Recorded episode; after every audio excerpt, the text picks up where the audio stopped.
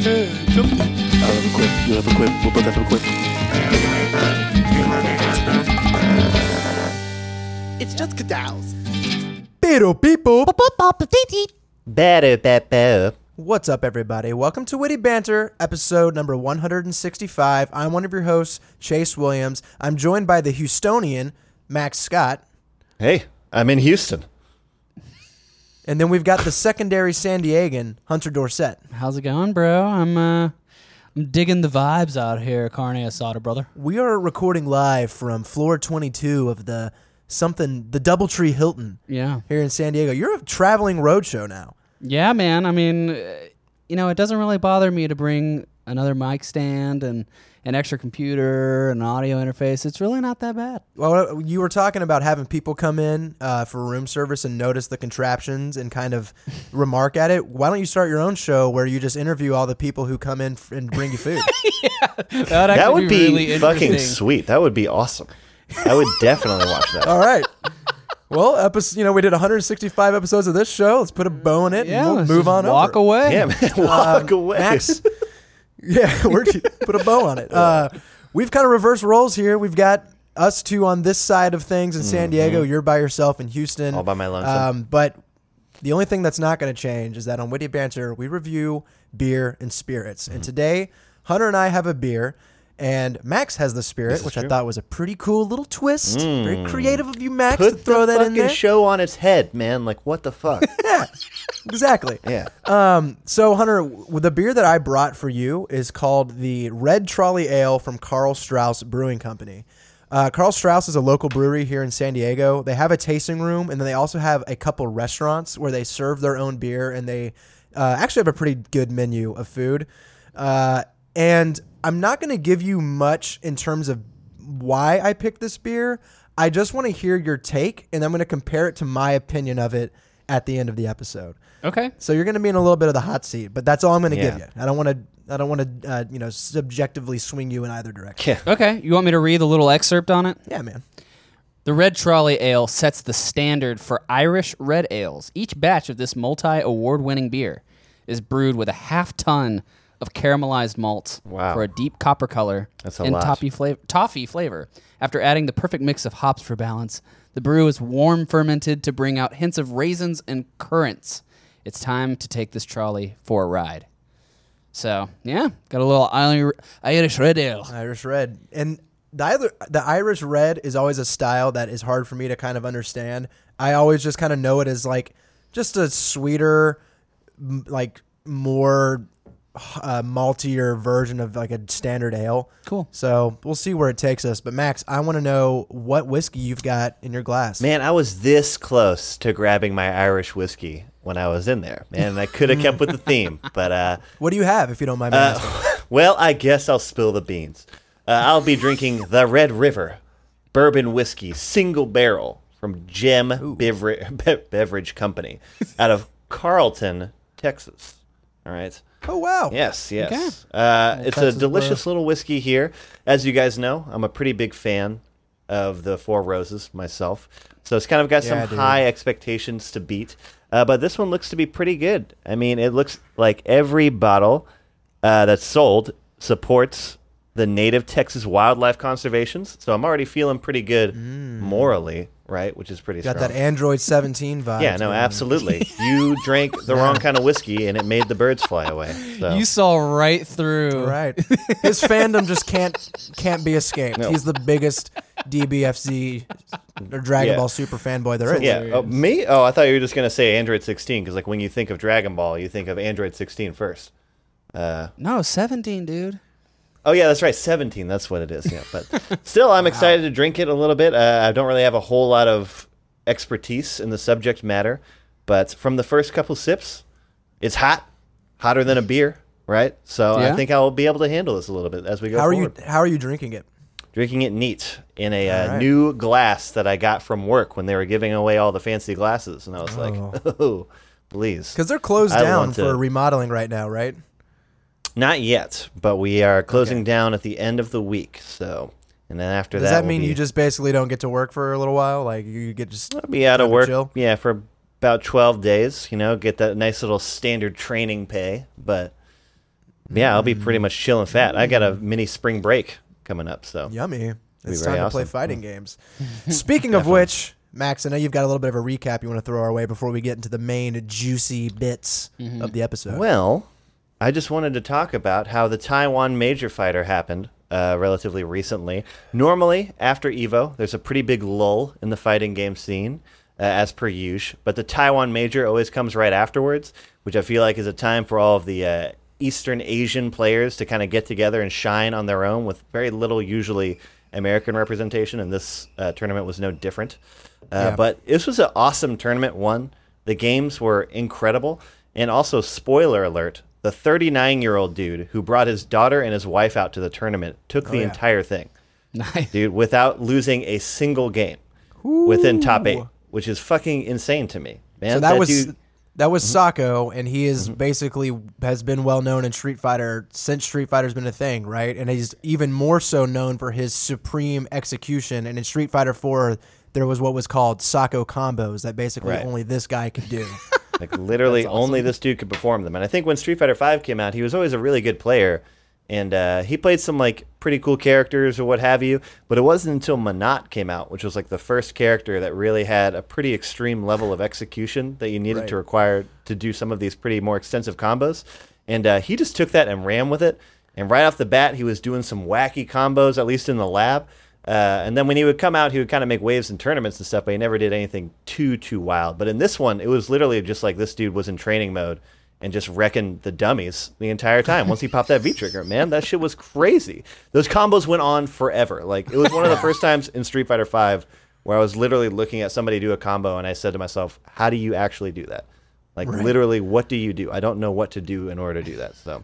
I just what wanted to talk think- about that. hmm What did What did you think about the uh, the new characters G and Sagat getting a little bit of representation at, at a top level in the tournament as well? Not surprised. Uh, Sagat, of course, being a staple of Bonchan, so I was not surprised that he tried to like really make him work right off the bat. I know that people are kind of iffy on how good the character is, uh, but he was definitely doing some pretty cool stuff. His set with um, uh, Tokido right outside of top eight, high up in top 16, was really awesome to watch. That was like some pretty old school Street Fighter, the way that they would like stare each other down right next to each other and neither of them would press any buttons. And my heart would just race because I'd be like, who's going to do something? Somebody do something, please. Uh, But it was some really cool stuff. Uh, as far as G, uh, Nemo played G, which is crazy, which is cool because Nemo's such a like wacky character loyalist in a way. Like he likes to play more like extreme characters with bizarre and uh, more like obscure resets and combos and stuff like that. So it's cool to see him playing. He didn't really play him too much, but I don't know. Hopefully got- those two will flesh out pretty quickly. So I got a question. So how much how much of the mindset when you get a new character reveal and then go directly into a major tournament like that, if you're gonna play Sagat and G, how much of the mindset is like, oh, I really like these characters and I want to like pl- flesh them out in this tournament, and then how much of it is like they haven't been figured out from a defensive standpoint. People aren't used to all their bullshit yet. I mean, is it Right. both? Is it just like you're just kind of like I'm just gonna like figure out this guy real quick and throw it in there? I mean, I mean, that's definitely a thing, dude. Like, you'll see people just hop straight onto ranked or something online. And once you kind of like learn the shenanigans right off the bat, it takes people a while to get used to them and they're just not accustomed to it. As far as a tournament setting, I mean, I don't know. I don't think like in like a couple days of learning how to play a character will outweigh the couple of days that nobody knows how to like play against the character. Yeah. Usually, because I'm pretty sure Bonchan just like saw the reveal, went straight to his PlayStation 4 or his computer, and just waited for the ability to download Sagat, and then probably trained until he left for Taiwan Major. Yeah. So I'm sure that dude was ripping pretty hard. Uh, but yeah, no, I think that's a that's a pretty like that's pretty safe to say. Like when when I play against friends and they'll play with new characters, but then they'll like whip my ass, even though they like normally as a person maybe that I can beat or something. It's usually like it's it's cool because it gives you that opportunity to be like, I don't really know what the fuck's going on with this character, but so I don't know.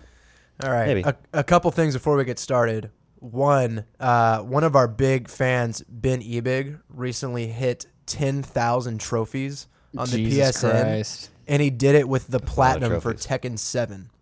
Oh wow. Damn, did he really? So he got the platinum for Tekken super Seven. I don't. Didn't we say that that was like impossible? yeah, we or basically some told him shit? not to do it, and he was like, "Fuck that shit."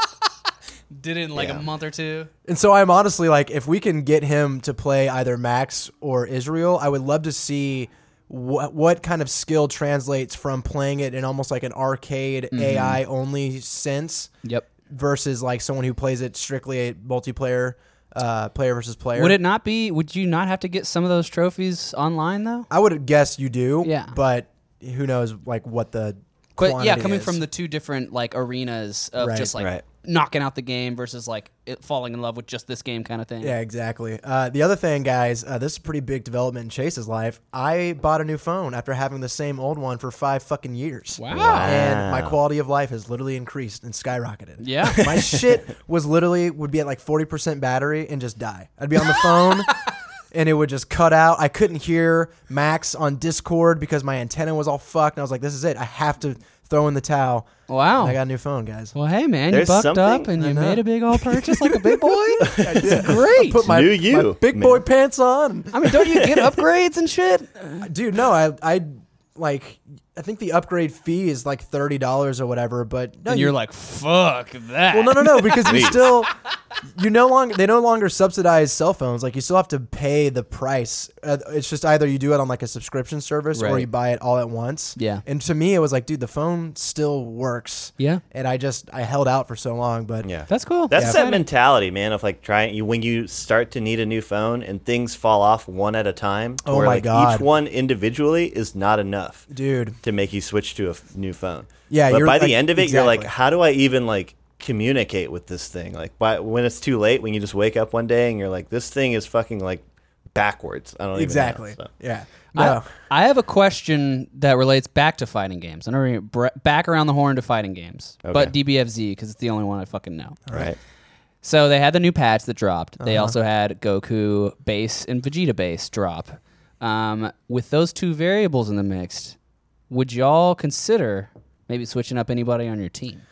Absolutely. There's some sick combos that I've already seen with those two. The biggest thing is is like I kind of need a beam assist with my team for Frieza to get those really big combos. Yep. And I don't think either one of them has that. Hmm. And so either I need to go in there and just learn new tech to get big Frieza combos, but that's the biggest thing with me. Yeah. Is like Frieza is my character, my point character, and so I'm going to need assists that work with Frieza. You know what I mean? Yeah, absolutely. No, yeah, I, I feel the same way. Uh, I played actually a little bit today with Andrew, and Mm. he was playing base Vegeta, and some of that shit looks fucking very, very cool. Yeah. like even his opening, it's like another cell opening. Yeah, his opening is pretty fucking cool. so rowdy. It's dude. well animated. It's very cool, very cool. So, I, I don't know. I kind of got a little bit of the the the bug to play today because we were playing earlier and we were just playing around. And I was playing like the old school team, which has now gone from team uh, high tier to team nerfed. So now Yeah, I'm playing low tier nerfed. boys. All right, so all my characters got nerfed. So no more complaining. All my characters are bad. Uh, every time I win, uh, that's because you guys are bad. So Every time I just know. jam H with Android 16, Jesus. it doesn't. It, there's no excuses anymore.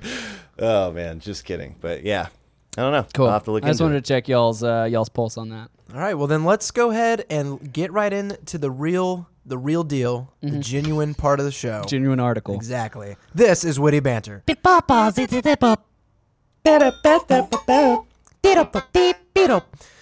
All right.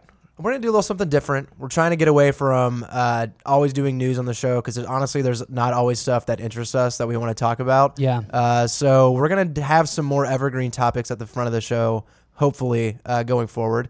And the topic that I want to bring uh, to you guys is the topic of SpongeBob SquarePants. Of course. So I'm Never gonna call- heard of it. Yeah, what is that? You're gonna have to that? explain everything. Um, I'm gonna call this segment just a deep dive.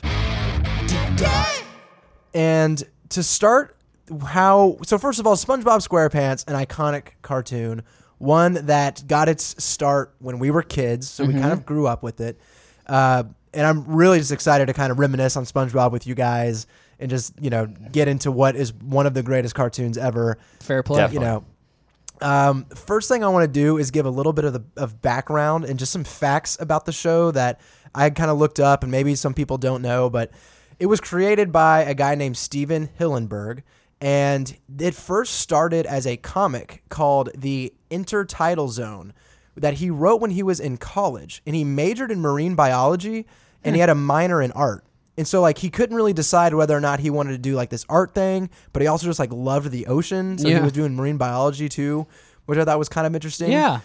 So then he he goes and he f- goes to a uh, like an animation festival, and he kind of falls in love with the idea of being an animator, and he ends up getting a job on Rocko's Modern Life as a director uh, on the Oh, sea- cool. on season four, Nice. which I had no idea. I think that was pretty Yeah. cool. So that's that's kind of where he starts getting his am- animation chops. Okay. uh, and there is where he met Tom Kenny, who would eventually be the voice of SpongeBob. So SpongeBob worked on Rocko's Modern Life. uh, Okay. as well. I could see the the influence between the two for sure. Who was who was Tom Kenny on Rocko's Modern Life? Rocko? I don't no think so. I didn't. way. I didn't. Rocko was like an Australian dog. Well, some people can fake the accent for Australia.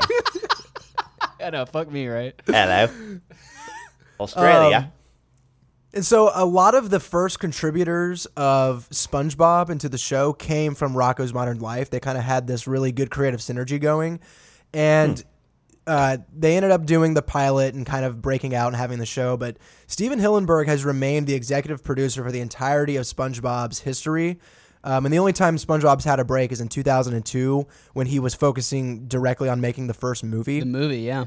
And since then, he has at least been reviewing every episode of SpongeBob that's come out since. Nice. Which I thought was pretty crazy. Uh, and the last Yeah. little fact I want to throw out there is that uh, each 11 minute episode takes about five months to produce.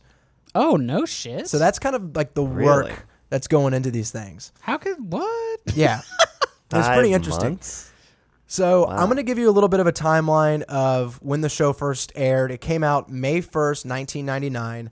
And, um, Damn. which is, you know, it's fucking old. Nineteen years ago, dude. Yeah, it's been a bit. It's been a bit. Wowee. So, and the SpongeBob movie came out November 19th of 2004, and then seasons 4 uh, through 9 uh, ran from May 2005 till July 2012. The second SpongeBob movie came out February 6th of 2015, and then finally season 10 and the current season 11 have been running from 2016 um, and season 11 started in 2017 and it's still going. And there's a third movie planned apparently for July 2020. And I didn't really know that. Yeah, it's crazy how it's kind of like punctuated by the movies because I honestly haven't seen one of the movies. You haven't seen the first one in No. 2004 No. with You didn't see David the first Hasselhoff? I didn't. Wow, Dang, I distinctly wow, remember like when that movie came out. I was at Cole's house and we all went and saw it, and then we spent the night at his place afterwards. Mm-hmm. Well, I wasn't there. Remember, we were all there and we were Yeah, talking we were about all that friend that we It was like- hated. It was like and- the best whoa. night that we had. Well, yeah, best night ever. oh, that's cool, man. Because uh, I'm excited that there's a third movie on the horizon. Because you know, like I've I've watched a pretty good majority of all of SpongeBob for the most part, just Mm-hmm. because Wyatt loves SpongeBob. So we'll just go deep from the beginning all the way to the end. And Yeah. um, obviously, like after the third to fourth season is when like more nostalgic and recognizable episodes start to taper off. Right. And it becomes different styles of comedy and it gets to be a Mm. little different. And sometimes it's not always funny. Sometimes there are still Sometimes it kills. Banger. Gut Sometimes there are lines in there that fucking slay me late into the seasons. So that's what I Uh, wanted to ask you guys to start out with is just like what were your first memories of SpongeBob and kind of what do you remember about it kind of coming into your life and the zeitgeist of being a fan of SpongeBob being popular as children when we were in like fourth, fifth, and sixth grade, you know, and that kind of Right. coming around. I just remember like, you know, obviously like the first episodes were just golden. Like like it wasn't anything like super fancy or crazy, but like, you know, the nematodes episode where uh SpongeBob like gets the golden spatula and you know has to serve up all the nematodes and then um, you know, the bubble blowing episode as well and That's the first one, isn't it? yeah, yeah, The very first one, yeah. Um so Like, like starts strong. Yeah. I mean it's incredible, and uh, the voice acting with Patrick just sucked me right in. You Yeah. know, I mean with with Patrick, uh, I I just remember thinking like, oh, it's a giraffe, being like the funniest thing ever when it was an elephant. Uh, Right. The characters are just so strong. Like they have such an identity and they're so rememberable. Squidward's so fucking just cynical and miserable. and there's just something great about it. Yeah. Um, Oh. but yeah, no, I mean, I, I just remember like, I remember watching it, definitely feeling like this is like uniquely funny and interesting, and then like the I guess the final tipping point about me sort of being like this is like a phenomenon thing was like my dad would sit down and watch it with me sometimes and like legitimately laugh out loud Right. and uh, and like I didn't really have any other kid shows or anything that like my parents or anything really liked other than maybe like Pixar movies. So like this was a show that like on Saturday morning I'd get up and watch, and my dad like thought it was funny and laugh at it, and I was like, yes, Yeah, dude. got him. right. Max, how about right. you? No, yeah, yeah, no, it's the same thing, right? Like those first episodes with the, I mean, the song, right? Like our halftime song is in there, right? The Oh my god, Oh I my know it's so true. and like that was just hilarious, right? Like it sounded so weird, and it was just funny the way that it sounded that it carried over into your daily life, and you started taking these little things from the show and just like integrating them into your normal conversations. Everything from like the idea that Squidward's house is a person. So you would kind of talk to your friends and be like, "Don't tell anybody, not even Squidward's house," and things like that. And you just kind of keep going like that, or like the string in the box or whatever. And he's just like, "Well, I'm glad he didn't pull the string, which relieves the picture of him at the Christmas." And like all this, these all these silly anecdotes that you could then bring into your daily life. And uh, I agree, man. It was one of those shows where like my parents were in on the phenomenon. They thought it was funny, and mm-hmm. I was happy that they were enjoying it. And then as I grew up, I realized that like it's not just about the nostalgia.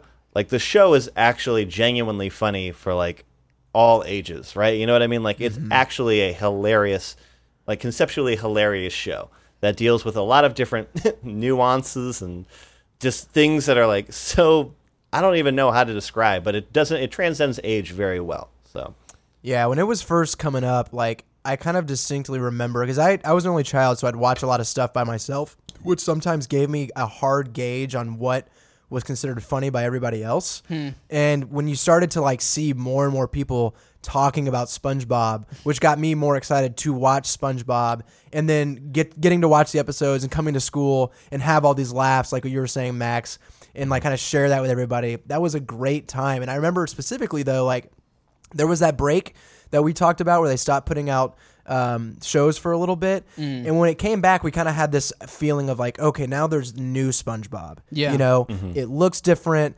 There's like a different feel to it. The the drawings a little bit different, and we kind of were like already noticing that maybe some of the magic had been lost. But I specifically remember hanging out in your backyard, uh, Yeah. Hunter.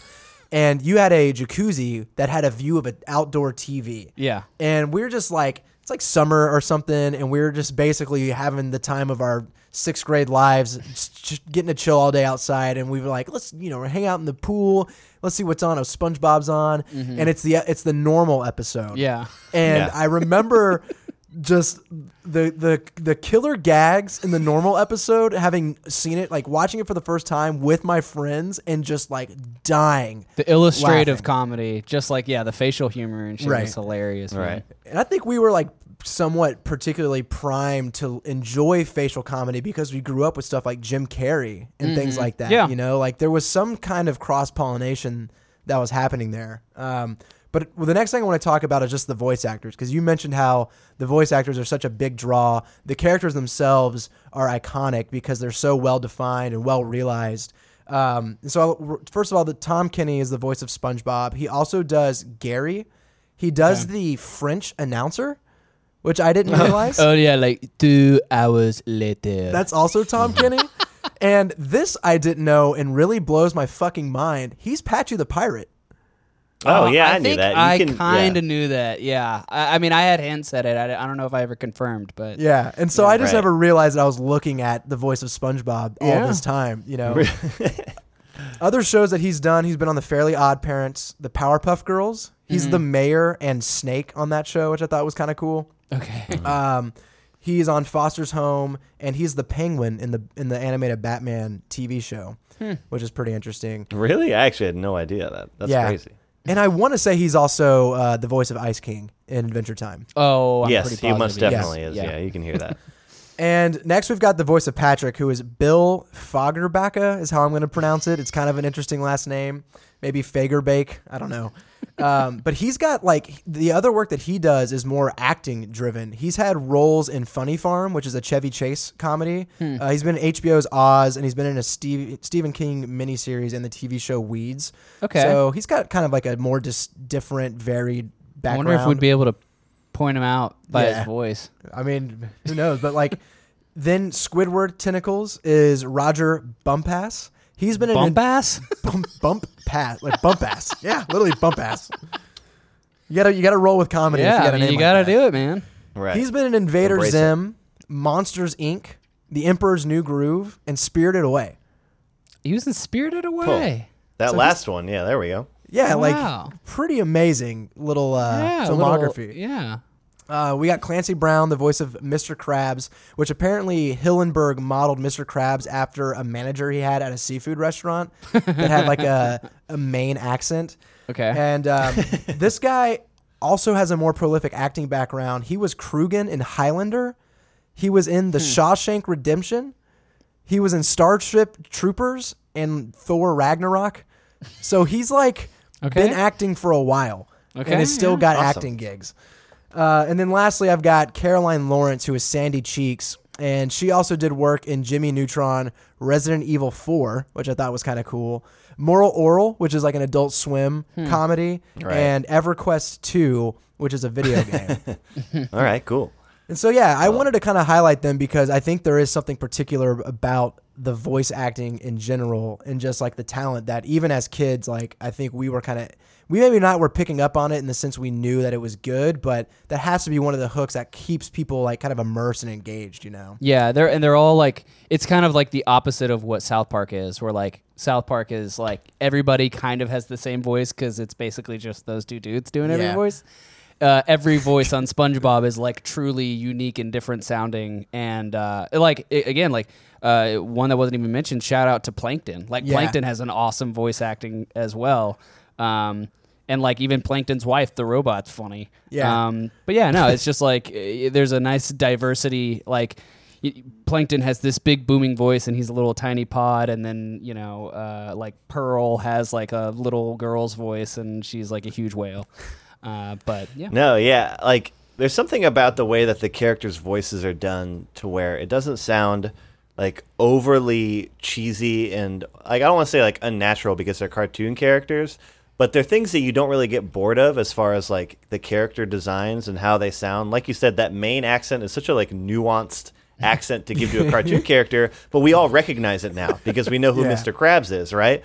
Same thing with like Plankton and that more like articulate and like booming presence and that sort of like style of speaking.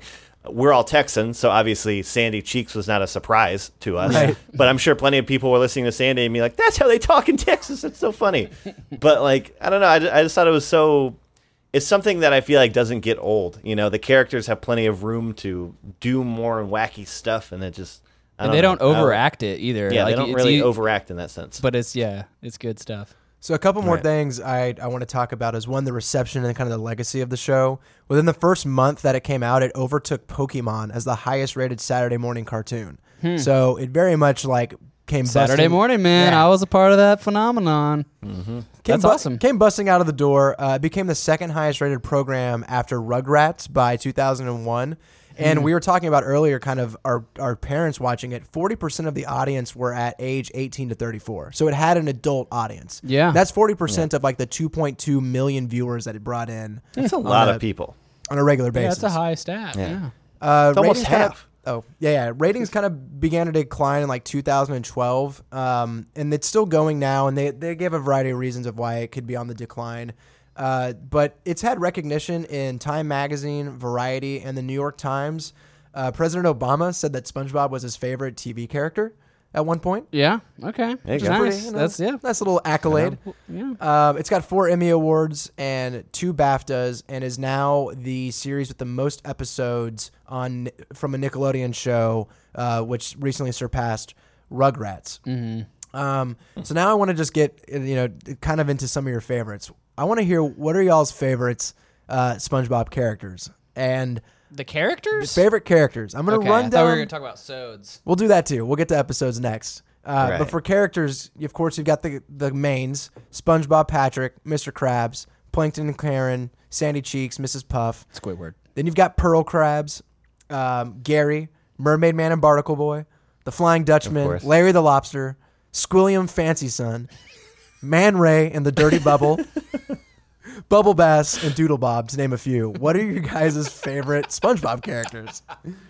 I mean, I don't want to like spoil the fact that the Doodle Bob episode is one of my favorite episodes for sure, but Yeah. Doodle Bob is fucking hilarious. Um, but outside of him, I think the Flying Dutchman is also one of like whenever he comes into play, it's always going to be an extra good time. Just the way that he talks, and there's so many Hey, iconic he's, like, moments. yeah, yeah, so- yeah, everything always clashes right in. but um, there's just like so many iconic moments that are like linked to him, like when he's when he like finally catches them because they found his treasure or whatever, and they're giving them all these different things, and it's just like two gold doubloons, and it's just like plastic and all that kind of shit. and I just fucking loved that, and I love that character a lot too. He's he's he's probably one of my favorites for sure. Yeah. I like Barnacle Boy. I think Barnacle Boy is pretty funny because it's like Squidward, but he has like this geriatric old fucking hero he has to like deal with all the time. Um, the Man Ray episode, Man was Ray is hilarious. pretty hilarious. Uh, Bubble Bass was freaking hilarious. Um, Larry has some pretty good. Larry is a great like addition. yeah, like he only comes in at times where he can really kind of like give some good stuff. Um, but then yeah, I mean like That's how Mrs. Pat- Puff is for me too. There's Yeah, something Mrs. about Puff's pretty Mrs. good. Puff's like vocal delivery that yeah, just her adds- like the fact that she's slowly being driven insane. yeah. It's just golden. Um, but yeah, and then obviously just like Patrick and Squidward are probably my two favorites. Yeah. Um, I would have to go with Squidward. Like, there's something about his just hardcore cynicism because he works at basically a fast food restaurant. Like, he's the perfect dichotomy, right? Like, he is just he like he is someone who uh, all like passion in life has basically died. He's got his clarinet, but he has to go to work and be kind of like put up against this obnoxiously happy SpongeBob dude who's bouncing off the walls. And like to me, all of my favorite episodes usually involve Squidward. You Yeah. know, Mhm. And yeah, I, I think he's super hilarious because like all of us can kind of see ourselves in at moments like in Squidward. Um, and, and, and yeah, like it, it is a dichotomy because he is like super miserable and, but he also has this like super high like, like view of himself. Yeah. like he thinks Yeah. that he's like really special from an artistic standpoint, which is funny to like watch him explore like, you know, how great he is and, and And whatever. what's hilarious episode. is that one particular painting where it's like Squidward in this abstract Yeah. pose has become kind of like a meme in like pretend in like in like kind of making fun of yourself as pretentious. Like Okay. people print Yeah. that shit out and hang it in their house and like make pop art out of it and stuff at this Nice. point. I'm like, I think I believe that's it's really called funny. the bold and the brash. Oh yeah, it is. More like belongs in the trash. oh my god, so many good bits. All right, I want to hear what you guys, uh, what your favorite episodes are to kind of close out the discussion. I've got a list to kind of go off of if we need any inspiration, but Okay. I mean, bub- the bubble blowing episode is up there. I mean, we already mentioned Doodle Bob. Doodle Bob's fucking hilarious. Yeah, Doodle Bob was like one of the first pieces of media I bought from the iTunes store. Mhm. I love Yeah. the Dream episode where they like Which one was that? po- where SpongeBob goes Oh, into everyone yeah. else's dreams. Um, That was surreal as shit. yeah, and like yeah, that was that was a really good episode. Who And was the, who was just on the little like mechanical? That's Patrick. Yeah, Patrick's, Patrick's just riding just- the, yeah, the machine. And then he like doesn't have a quarter, but he's just, he just sits but there. Um, but yeah, so I mean, those are the ones that pop out to me, and then obviously like the serving the nematodes, the, just the first few episodes, really Right. good. Max, there's just you? like specific gags from each one of these episodes that like literally every single time that I watch them Yeah. gets me and slays me. Yeah. And that one from Doodle Bob is when he's like running through his house and he's running away and he's behind a door and Doodle Bob erases yeah. the door, but it erases the back of his clothes, and then he looks down at his butt crack, and then just really quickly like erases his crack, like fucking runs in, and every time, every single time I see that, I fucking die. So that's got to be one of my favorite episodes. Um, I also really like the one with the hash slinging slasher, which is where Oh, yeah. they run 24 hours and like they tell these stories, and like you have a great bunch of one. bits from that one where he's like Nosferatu, and it's just like Nosferatu, but Photoshop to be like smiling really goofily. Oh my gosh! Like that was yeah, easily one of my favorite episodes too. I don't know. There's really so many. I feel like I'm gonna leave this episode of witty banter and be like, "Fuck! I should have talked about that one thing on there." So Yeah, so a many few shout outs. One I thought one that was like an episode that was kind of creative and definitely iconic is the Krusty Krab training video episode. Oh my god! For sure. I was thinking about the other day. Yeah. Yeah. Poop. Poop. Just remember, Pat or Squidward. Poop. oh my god! And they're um, I think Rock Bottom is definitely definitely deserves a shout oh my out. god, Where is- that is that one's where so they're like, funny. They go to Uh, Glove World and they get dropped off at the wrong Oh, stop. yeah. They go to Rock Bottom. I, I was thinking the magical conch for a second, but that's a different one. Magical Conch That's is the another good one. SpongeBob Club Okay. episode where they get lost in the woods Yeah. and Squidward loses his fucking mind. There's also the Sailor Mouth episode where they learn to curse. Oh yeah, Oh yeah. my It's an instant Always answers. a I was thinking about that one. I was keeping that in mind. so funny. That was fantastic. Um, and then also like the something smells where they get bad breath is definitely a, yeah that one's definitely Yeah. a classic. And then I gotta, the ugly. and I got to give a shout out to uh, the pizza delivery episode. oh my god, that one's Oh, dude. great. yeah. Always funny. The imagination box is yeah. great too. Anyway, SpongeBob gotta, is, like- SpongeBob's awesome. Right? Like it's just funny that we're talking about this because even to this day, and that pizza one really reminded me of it because like I will be out, I'm a server and I wait on the floor, but my kitchen staff is just a bunch of fucking like 20 year old dudes and ladies who are just cracking up, having the time of their life in the back. And there are literally times when I can hear them yelling from the floor. Different quotes from SpongeBob that just get me every fucking time. Like shit that's just like they used to ride these babies for miles. Like it's a rock, and like things like that. or just being like, "What did he say? What did he say?" Chocolate. And just saying all these like, there's so many just different lines that you can get that to this day are always going to be funny to quote with your friends, which is why I think it's a sign of a really awesome show. Yeah. Yeah. Rip my pants was also a good one too. I need a Oh, Taylor. All right, let's uh, put a bow on that. Thank you guys for entertaining the SpongeBob discussion. Of I'm- course. I'm, happy to. It's almost, I, you know, we get to kind of honor it as a as a piece of our childhood. You know, so A great deep dive. Yeah. Yeah. let's take a quick break and we'll come back right after halftime. All right, beep, beep, beep, beep. Ba-da-ba-bow. If you want to keep up with the show after the microphones have turned off, be sure to follow us on social media by searching Witty Banter Show on Twitter and Instagram and liking us on Facebook, facebook.com slash Witty Banter Podcast.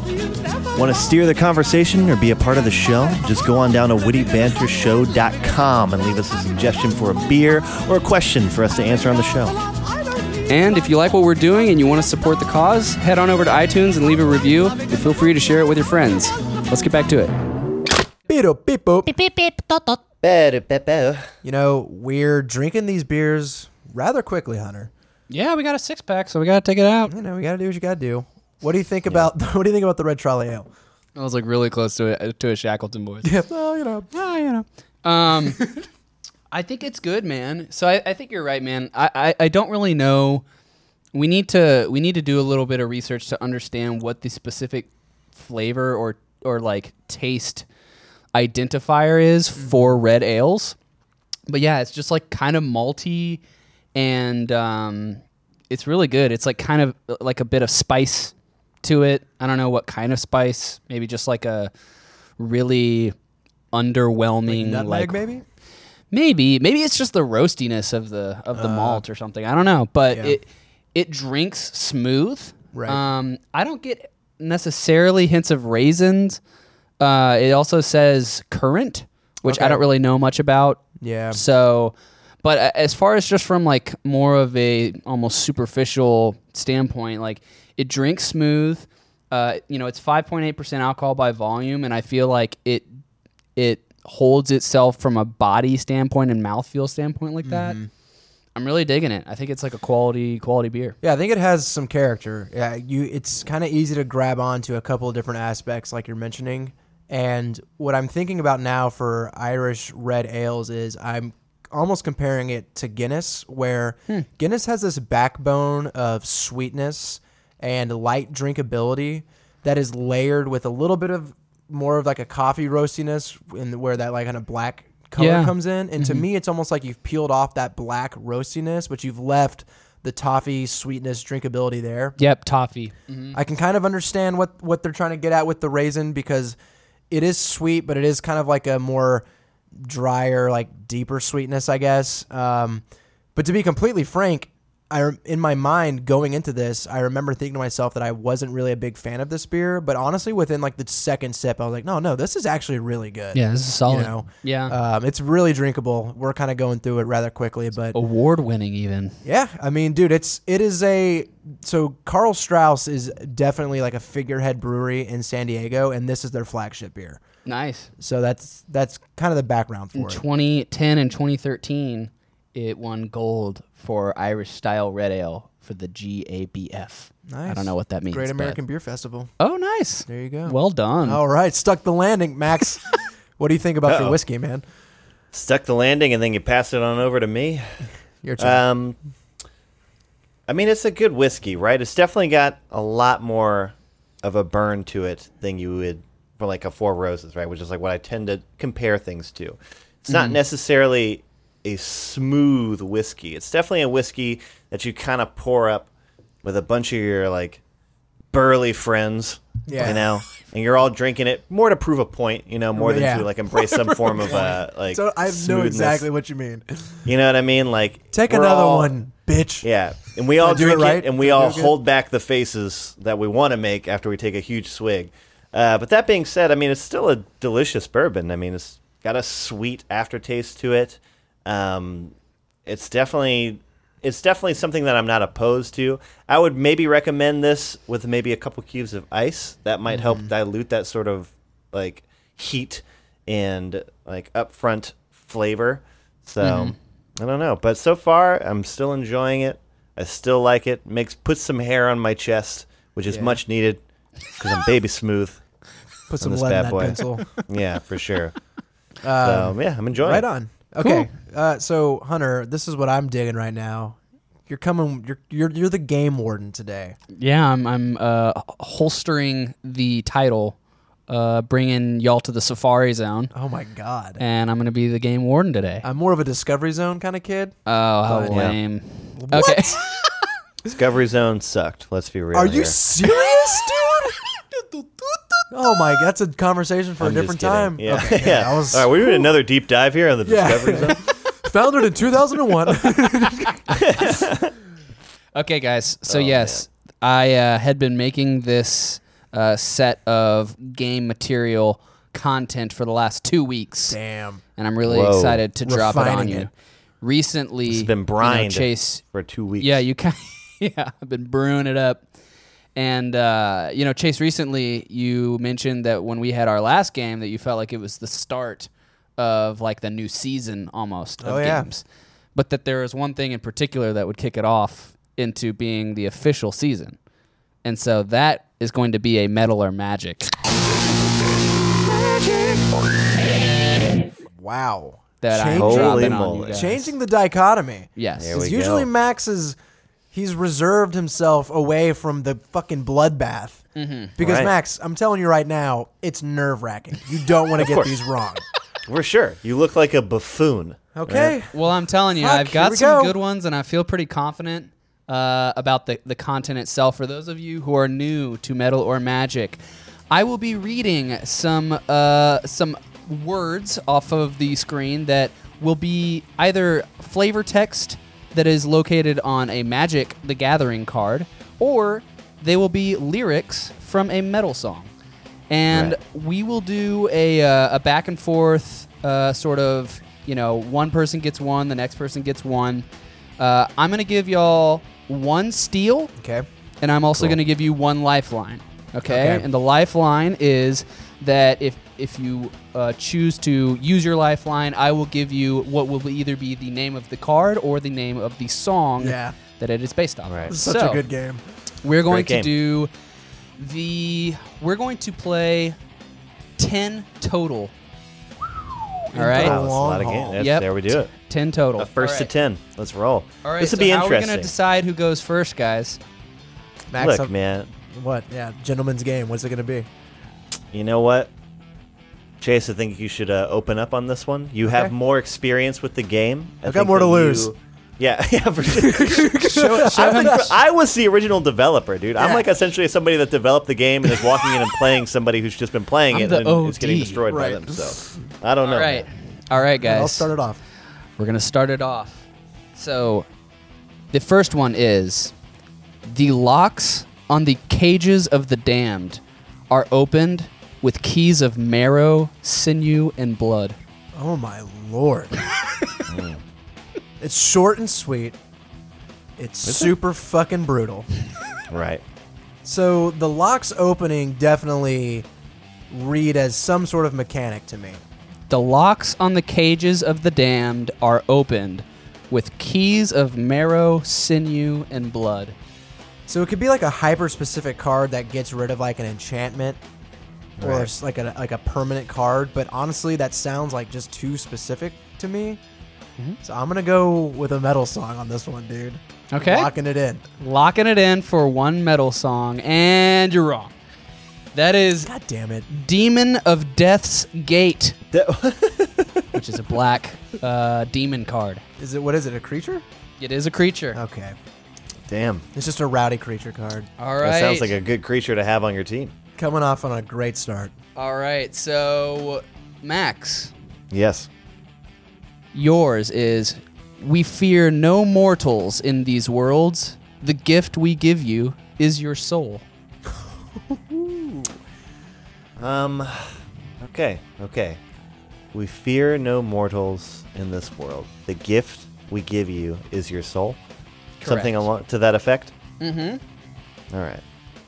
It sounds to me like this could easily be a flavor text for sure, describing some sort of grouping of extraterrestrial or some sort of like ghost-like creatures, right? Easy. But it also sounds like a pretty chantable line Ooh. in a sweet metal song. a nice uh, Right. driving beat in a chorus. I've read a lot of Blind Guardian lyrics in my day, and they are definitely pretty in line with this one here. Dude, Blind Guardian is a gold mine for this game. Yeah, for sure. It essentially boils when I make the game. It essentially boils down to Blind Guardian versus yeah, yeah. Um, but I just I gotta go with my gut instinct, and I believe that it's a metal song. Okay. One point for Max. of course. Of course it Yes. is. There it The- is. Take the the, song is Black Fire Upon Us by Dethklok. Damn it, dude. Oh, See, when we start really? pulling Dethklok lyrics, too, Dude. it starts to Oh, burn. man. It starts Yeah, to burn. for sure. It is a little singe of extra sort of like, Yeah. ah, fuck. Makes it personal. It's that Okay. band you know. Yeah. All right, Chase. Yeah. Your number two, All right. or I guess three total, is When Kissed by the Sword of Vengeance, your head lays there by your side. Dude. Okay. So, you know, it sounds pretty rowdy. Yeah. And rev- I could see Revenge being a mechanic, you know. Of course. Like something happens, and this is an instant Yeah. card that kind of like attacking creature is sacrificed or something like that. Yeah. Mm-hmm. Sure. I got yeah, I got to go with a magic card on this one. Well, Zero points. What to going on in this hotel room? That is the song Dark Avenger by Manowar. We are really putting this show on its head right now, man. This is great. Well, you know, anytime you and I play in each other in just about anything, I have zero satisfaction. that. that is not true. Uh, All right, Max. Yeah. Number four Hunter, I'm total, ready. your number two. What's up? No chance to get away, no time for your last prayer. When the prowler sneaks up from behind. They named it in the in the words. No chance to get away, no time for your last prayer. When the prowler sneaks up from behind.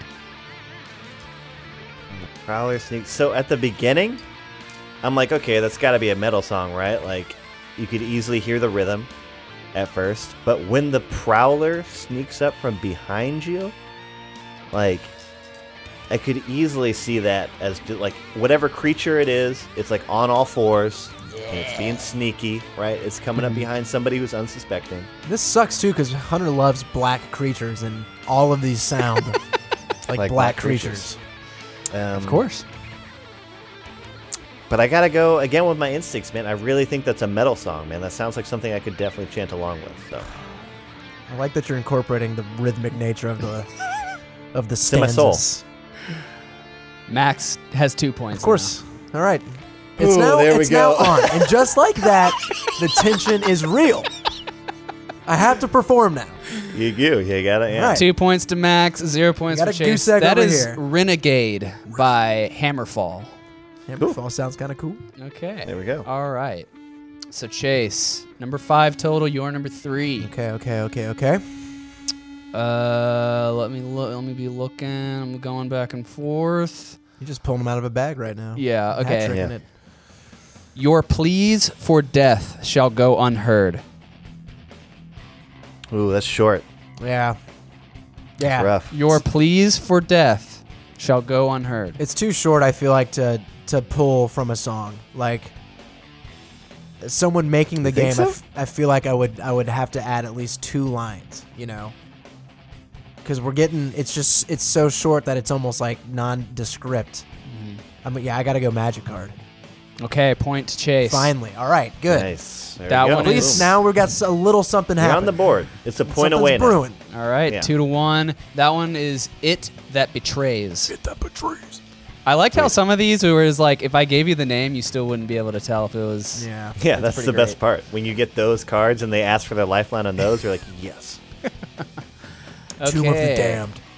So Max, your What's up? third. Um. One footstep among many is silent. One footstep alone is deafening. Damn. Getting metaphorical on these. That's two You know sign See, that- language. This is some deafening stuff, dude. for sure. Um, I could sign that for Yeah, sure. I Right? could. That'd be great. I could sign that at a concert where this Yeah. band was playing.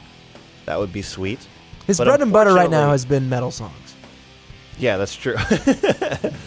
uh, but that being said, this feels to be a little bit too verbose to be put into like a, a metal lyric, right? Like it'd be hard to fit in to the metal song unless it's some sort of like breakdown where you don't need to f- have some sort of rhythm.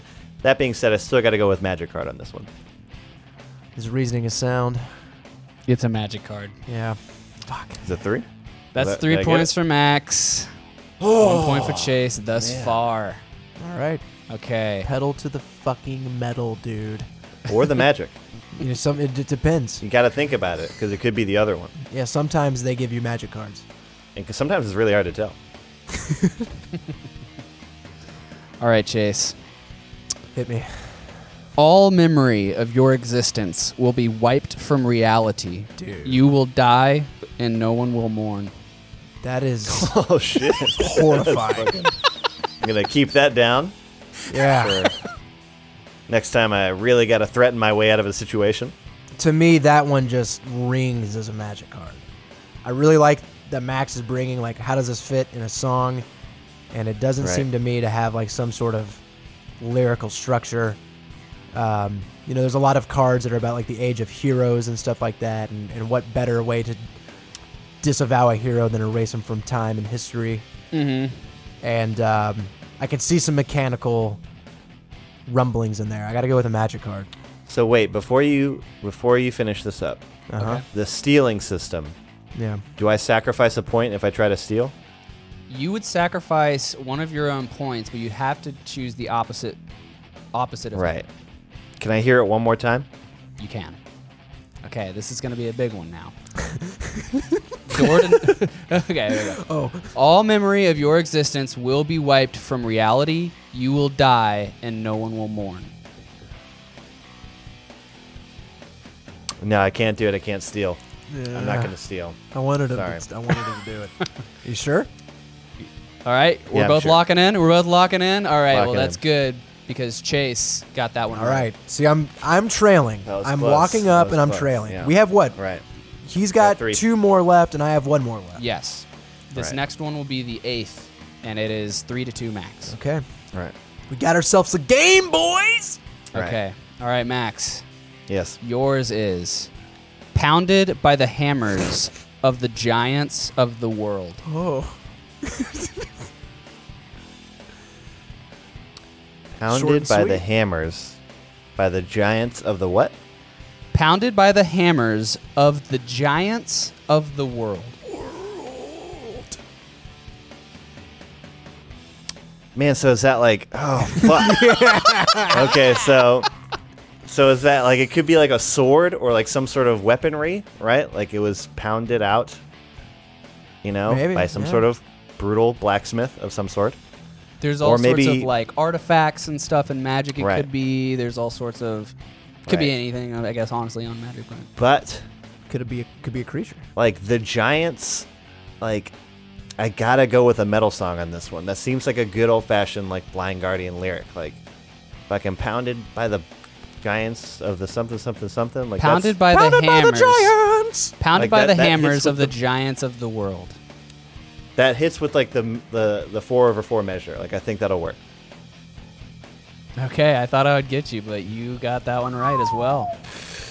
Four points for Who is Max. it? Yeah. He's been flawless. That was Black Wind, Fire, and Steel by Manowar. Yeah, I've Wow. I've seen Manowar pop up in a lot of these games too because I got mm-hmm. some rowdy lyrics. I was tempted to steal on that one. Okay.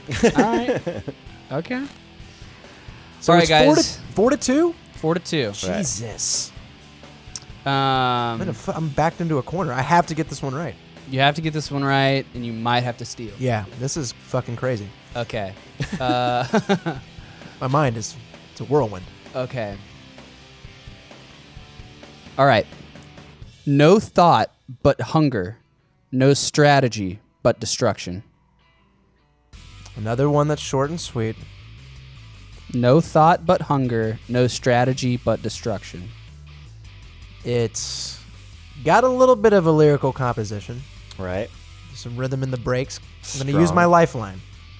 Okay. The lifeline, which is the name of this little uh, parcel, is Pathrazer of Ulamog. Yeah, dude, that's a magic card. Yeah, that was. it is a magic sometimes, card. dude, sometimes you Yeah. Dude, sometimes for you sure, hit the yeah. slam dunk with those. You know. For sure. Yeah. it- absolutely. That's what the lifeline's for. Yeah. Sometimes they really work. Yeah. For That sure. was one of the ones that definitely gave itself away by the name. So well done.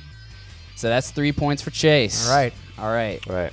Now I'm going to steal on this. Okay. Right. I have to do it. So if I if he gets it wrong and I steal and get it right, we'll be tied. Okay. All right. Well, I'm, going to, I'm going to make sure that I get a good one here. Okay. What's it gonna be? Okay. Here we are. Hold on. I've just got to make sure. I've just got to make sure No, I that feel you. that everything lines up here. he wants it to be a good game, dude. Yeah. It's got to be the Okay. flawless game. I'm looking for a five over five right now. So Yeah. Okay. All right. This is the last one. Are you coming up on getting This every is a- one? yeah. He's about to get everyone. Oh my god, the ace in the hole. Okay. come on now. Okay. Mm-hmm. Careless, like a child with fire, so was I with time. Fuck. Hairless. Careless, like a child. you know, hairless like a child. careless, like Uh, a child careless. with fire. Yes, like a child with fire, so was I with time. Well, I need to use my lifeline. So I'd like to know the name of the, the thing. The related name, vanishing. Ooh, pretty op- pretty, Fuck pretty you. opaque. God damn it. Vanishing, you say. Okay. Careless, like a child with fire, so was I with time. We got a embedded Vanishing. steal from Chase That's- on the board. It's got to be a metal song, right? Right? Right? I mean, are you I'm not in? reacting to any of this. So, Hunter.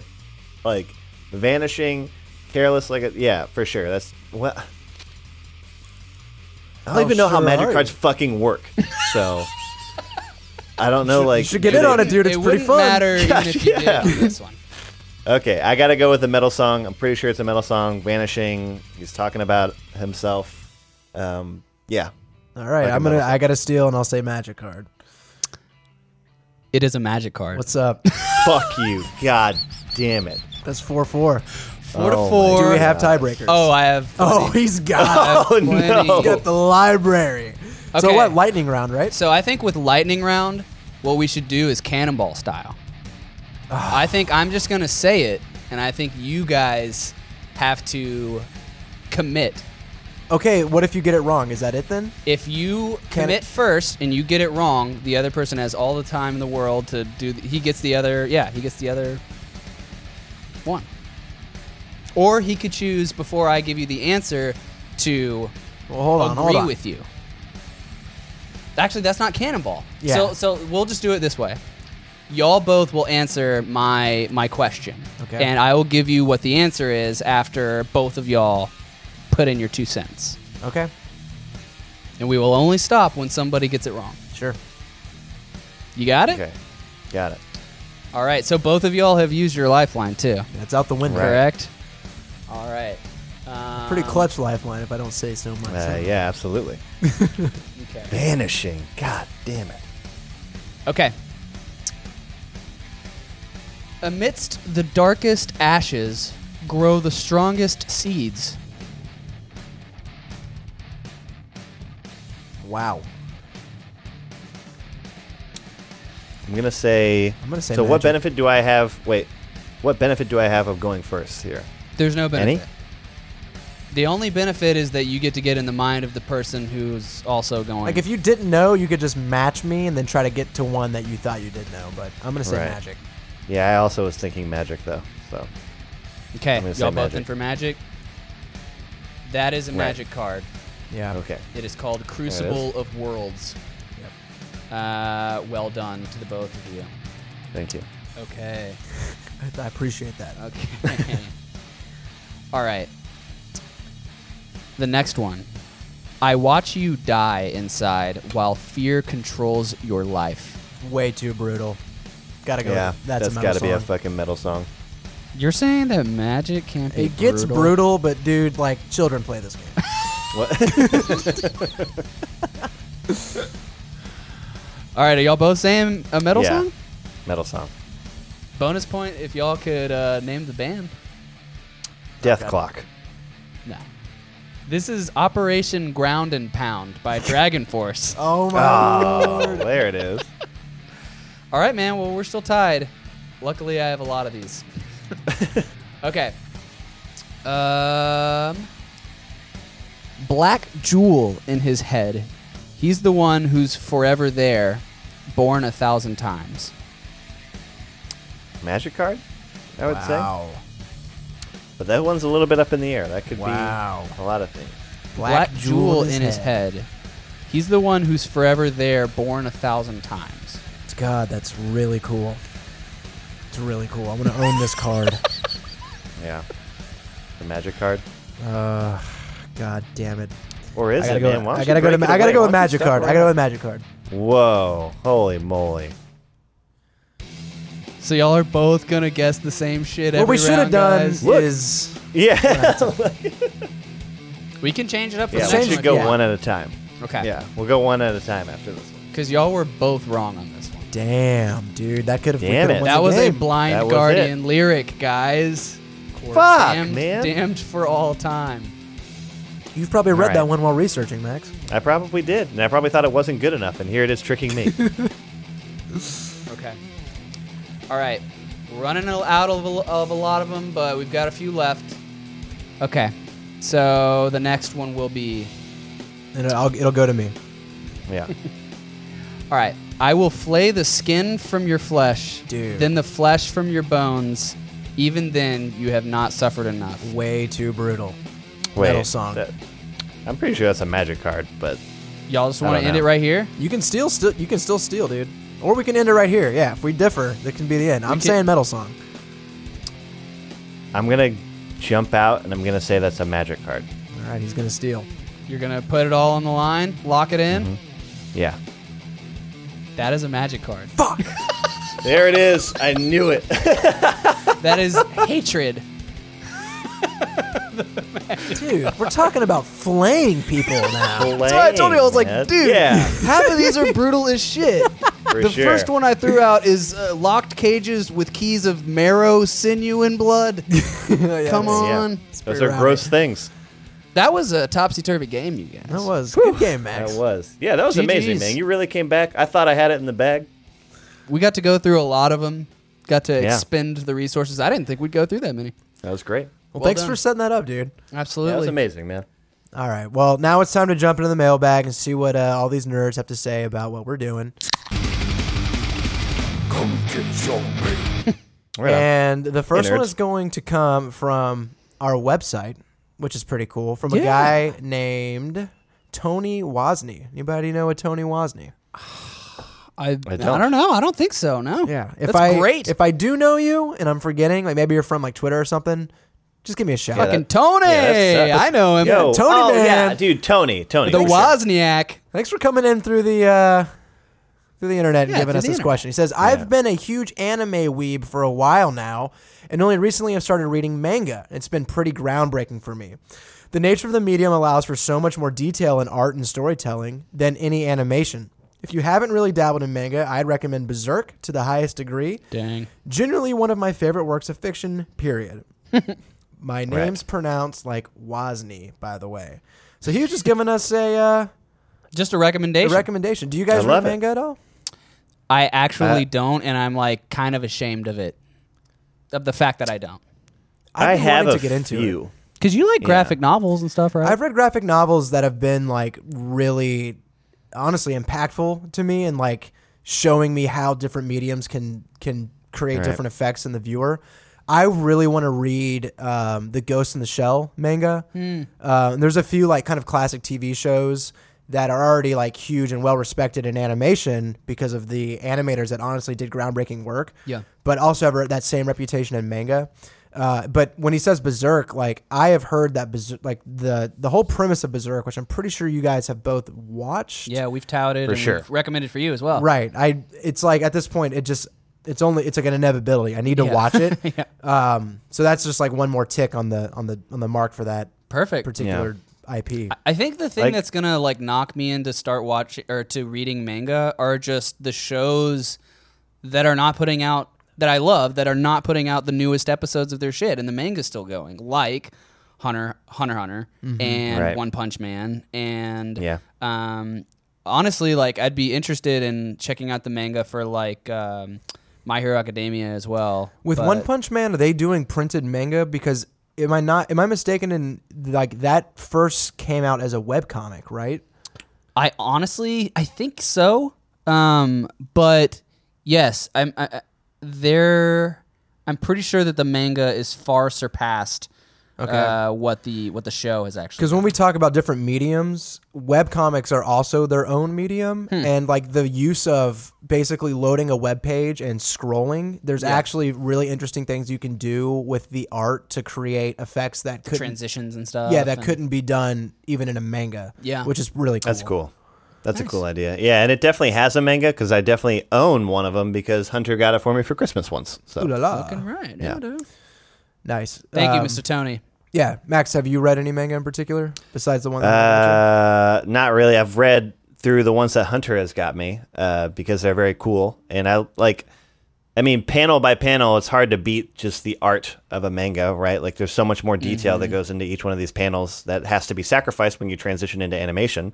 So, obviously, something like Berserk is tantalizing for me to go try to check out because the story is amazing in Berserk, but I just want to see some of that stuff actually hand drawn in black and penned white and too. inked. You know. Yeah, There's not really any done. sort of like voice acting or even like sound uh, work in Berserk that's like particularly like you have to have it in order to enjoy the story. So I could see Berserk being pretty kick ass from a Yeah. from a manga standpoint. Right. for sure. All right. This next question comes from Junior Ray, and it's a little bit of a thinker. So let's not give him a stinker on this one. Gotcha, man. No Lagrange. Right. What's the difference between a game and a toy?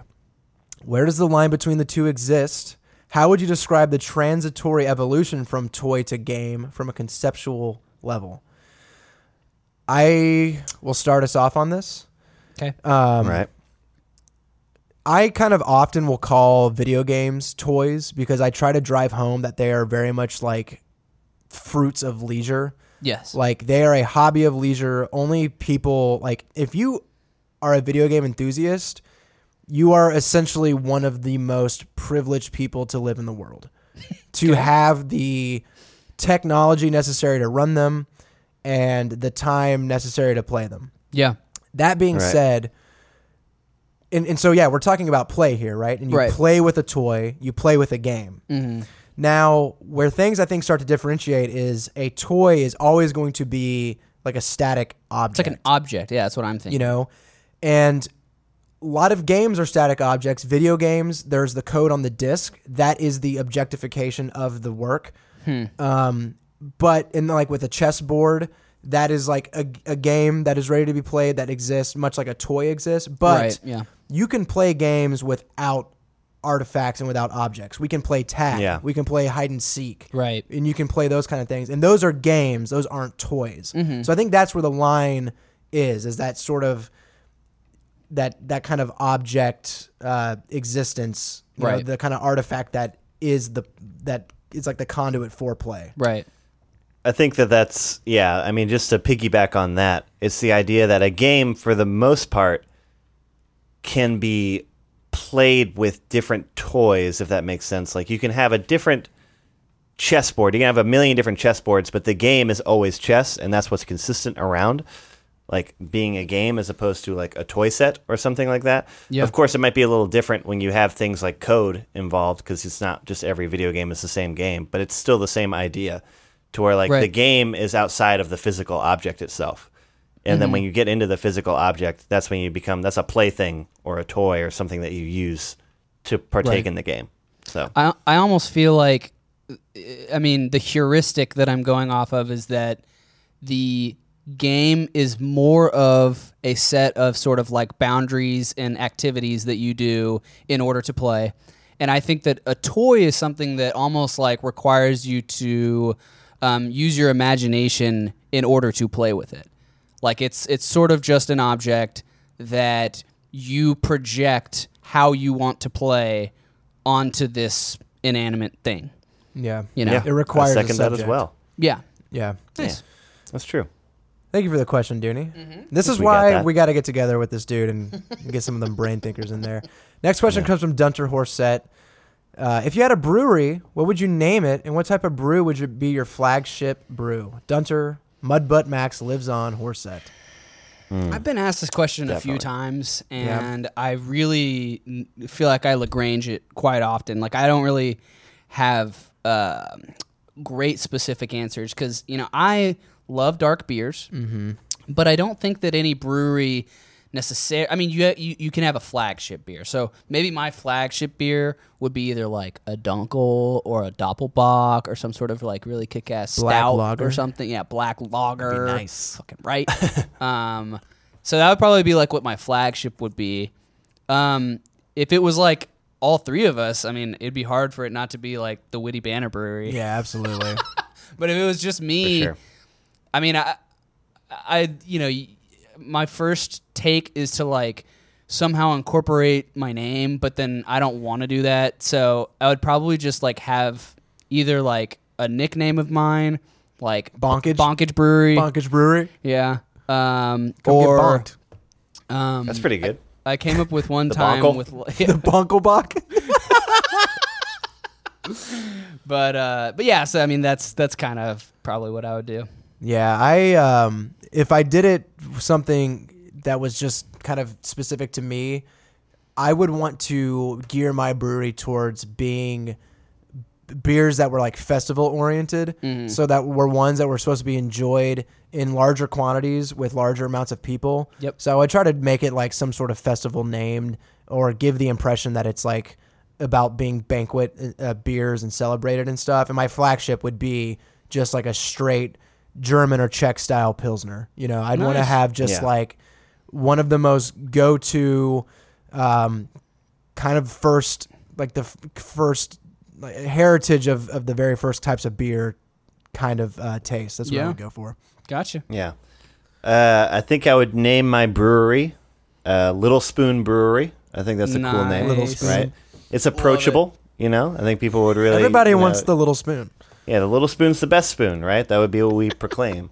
Uh, as far as my flagship beer, you know, I'm definitely tempted to say some sort of like Belgian style or like a Tripel Yeah, for sure, but it's hard to for be a flagship.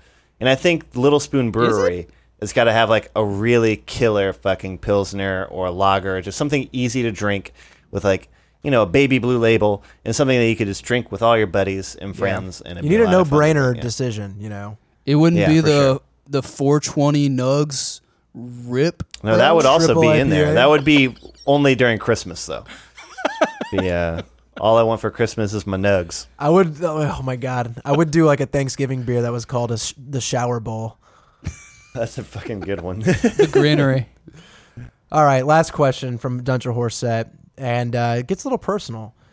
About Yeah, how many fuck you guys. listeners do you have on average per episode? Do we even want to give those numbers out?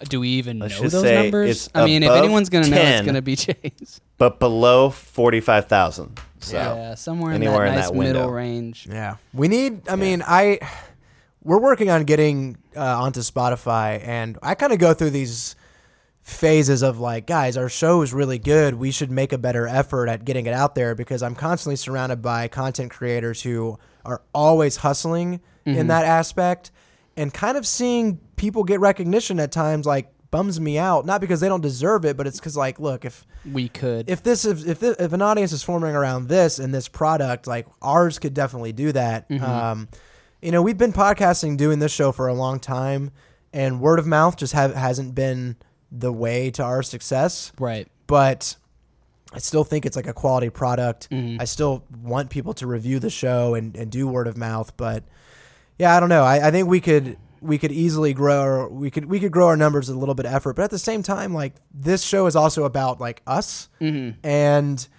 while there's been many times where we're like, yeah, we should, we, it would be great if we did these things. We don't really kind of follow up on that because it fits nicely into like this comfortable routine of our lives. Yeah. And Right. it's that line of like, is it for us? Is it for them? If it was for them and we really wanted to put our stock in it, like, what's the end goal? Yeah. You know, it's satisfying to have a lot of people listen to it. It's satisfying to have people like praise it online, but Yeah. that's also a treadmill that can kind of kill you. So, Right. And and it's one of those things where uh, it's a labor of love. You know, I mean, I think that it's it's been a great excuse for us three to connect and uh, meet new people, and then for us to always just keep up with each other. Um, Like Tony and- Wozni. and that every Yeah. you know, I think the concern is that we're all busy people, and that every sort of extra additional promotional marketing effort that we put out there might take away from what we enjoy most, which is just that we get to hang out and, and kind of just, you know, cohort with each other. Right. Um, and so, I mean, my understanding was that we are getting somewhere around like around uh, 70 to 100 listeners every episode. Um, but yeah, I think we're thinking about, you know, making efforts to maybe revamp and promote harder. And uh, with that being said, I want to make sure that the listeners here, people like Tony, people like Ben, people Yeah. like Israel and Dunter, um, you know, we really want to have part of the show literally driven and crafted by our audience. And so make sure that you get on our website and email us and just it doesn't have to be anything super clever. You know, we just like hearing from y'all. So that's Right. all my plug is. Yeah, yeah, it's cool to have a little like a community of people that feel uh, comfortable enough to kind of participate. Which we do have. It's small, but it's there. yeah, Yeah. it's enough to fill Yeah. a trestle table and have beers with. yeah, absolutely. Dude, yeah, for sure. but not too expensive to fly them all out. Right. All right. Uh, time to wrap up the show. We're going to put our final impressions on these alcoholic beverages. Max, I want to hear your uh, closing words on the whiskey. I definitely understood what you mean about like this is kind of a whiskey that maybe you'd put in the center of a table and everybody is almost having a fun time rising to the occasion of drinking it. Um, Right. I'm curious if you have any sort of like maybe uh, specific flavors. Is it kind of is it like a corn whiskey? Is it a rye whiskey? Um, so is it like sweeter or is it more hot and spicy? Uh, is there any like vanilla in it or anything like that? Wh- wh- how's it how's it taste? Well, it is a bourbon, which means that it's like what fifty-one percent corn. Doesn't that like the idea of how a bourbon works? I'm pretty sure. Okay. Um, so and then naturally it's gonna have like a sweetness because of that. Uh, but that being said, the rest of the sweetness comes from like almost like a like a like a spicy, but not like in the same way that a rye would be. It's like a spicier burn that's like maybe you would find in some form of exotic like chocolates or like caramel or something along those lines, right? Nice. Where you get a more creative candy bar, you know, and somebody maybe throws some like cayenne pepper in there and you're like, "What are you doing?" But it actually matches pretty well. Um, but I do I mean I enjoy it as you drink it, you can feel the burn on like the sides of your tongue and in the back of your mouth, but it goes away very quickly, which is you know the point. That's the sign of a good uh, liquor, in my opinion, and a good whiskey for sure. So, I mean, I enjoy it. I do recommend it. Save all the wildlife here in Texas by just buying a couple bottles, you know, and enjoy it. Put it in the center of the table. Texas-based. Yeah, Yeah. fucking enjoy it with your friends. Yeah. So Hunter, you know, I was fully prepared to see if you would drink this beer and share what I thought was my kind of discontent with it. But honestly, like first couple of sips in at the start of the episode, I automatically liked this thing actually Switched. a lot. Yeah. Um, so what what's your final impression here? Yeah, I was trying to think of like my uh, my gesticulation. Uh huh. Um, for me, it's kind of like when, like when somebody approaches you on the street and just start starts sort of like talking to you, and you're like not really sure if you like want to talk to this person. you you're gotta like, what is the deal with this? And I guess that part of it comes from like I don't really know a whole lot about red Irish ales, Right. And so I have like a little bit of apprehension going in, like whether or not I'm gonna like it. Is this like my style of beer? But then this person ends up being like super helpful, and like basically just Gets me like where I need to be going. Yeah, like he, he gives me great recommendations. He's just like super friendly and kind, and uh, maybe even a little SpongeBob. charming. You know, yeah, we started Nice. joking around to stu- SpongeBob. So it's like that transition from you know when you're like a little like confused, like I don't know if I want to fuck with this person, to like uh, wow, this guy's great. Yeah. Yeah, so it's that little nice little transition there. I think this beer is super solid. It's more of that kind of bold type of approach instead of a like subtle and rich approach.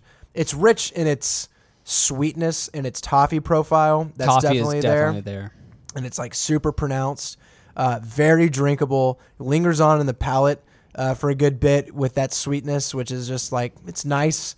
Uh, I think this beer fits really well as like a second or third beer uh, in the night. Maybe you've started out with something a little bit lighter. Yep. Now you're gonna. This is like a good transition beer. Um, Mm-hmm. And so yeah, dude, I've I've completely come around on this. I think that what we have, what Karl Strauss has here, is it's obvious why it's their flagship, right? Like It's their flagship. Right. I mean, Nice. it's it's their award-winning beer. I can understand why.